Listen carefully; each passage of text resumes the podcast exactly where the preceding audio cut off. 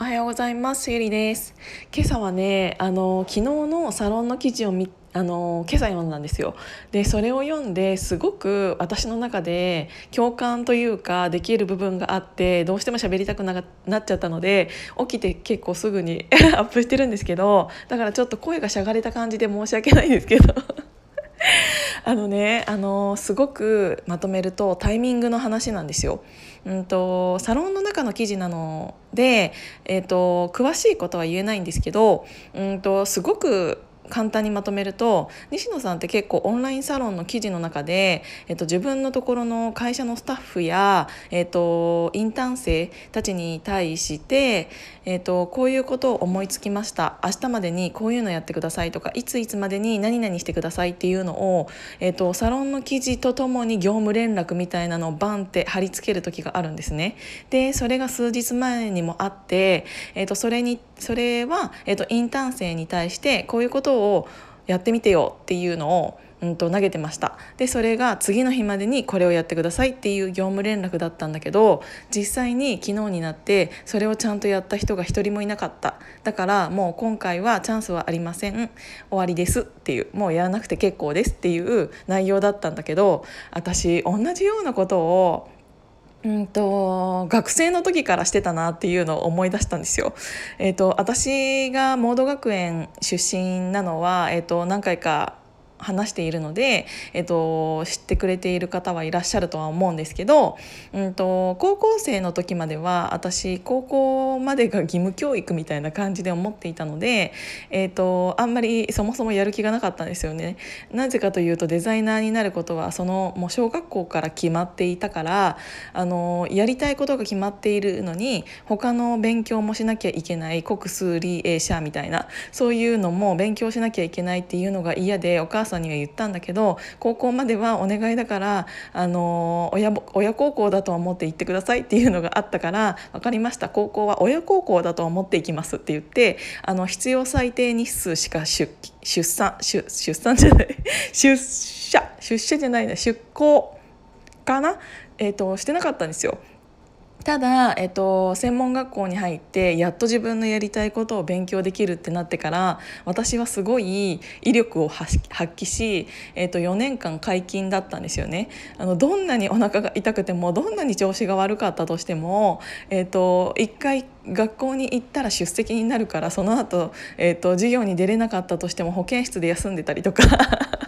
もう途中から意地みたいな感じになってきて、えーと、いろいろなんかそんな感じで、えーと、やっていたからこそ、えーと、クラス委員をやっていたんですよ。でクラス委員って結構先生の手となり足となりみたいな感じのが多くってうちの学校は、えー、と先生が、えー、と点数をつける時も横にいて、えー、と最終的にそのハンコを押したり点数のハンコを押したりとかをしていて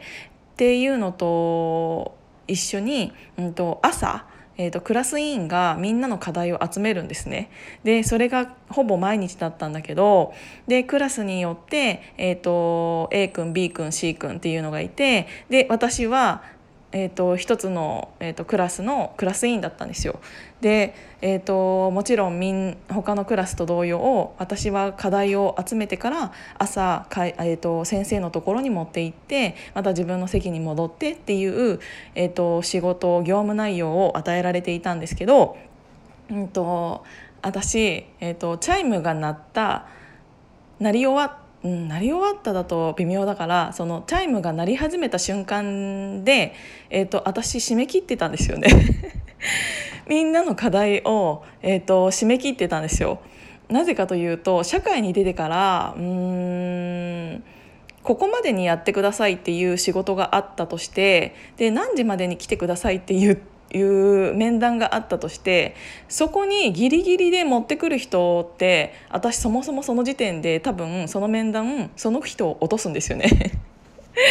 あのめちゃめちゃ厳しいかもしれないけどそれが現実だと思っていて、えっと、いつまでにこれをやってほしいっていうものがあって決まっていて、えっと、それをやってくださいって言われているのにもかかわらずそのタイミングで提出できないっていう時点で私もういらないんですよ。でなんかあのチャイムが鳴ってでチャイムがお鳴り終わる時ってファンファンファンファンみたいな感じだからあの微妙じゃないですか。だからチャイムが鳴り始めた瞬間で「はい終わり」って言って私他の人のそれ以外の時間に課題を受け取ることっていうのはなかったからマジで鬼の森下みたいな感じで言われていたんだけど だっていつまでこのなんこのチャイムが鳴るまでって言ってるのに毎日毎日、えーと、時間に遅れて結局なんか私がそのまま「じゃあ終わります」って言ってそのまま、えーと、エレベーターのところまで、うんと、課題を持って行ってエレベーターを待ってる間とかにも「えゆりちゃんごめんこれ」とか言って持ってくる人がいるんだけどどんなに仲のいい友達だったとしても私それ受け取らなかったんですよ。あの学生の時にそれをやるってめちゃめちゃ厳しいかもしれないけどあの本当にタイミングの話であの社会に出てそれって通用しないんですよね。特に私たちの仕事って、えーと、アパレルだったら季節っていうものがあるじゃないですか、えーと、冬のダウンをあのちょっと納期が遅れたからって言って春にそのダウン納品していいですかって言ったらいらないんですよ。春にダウンなんて着てる人いないじゃないですか。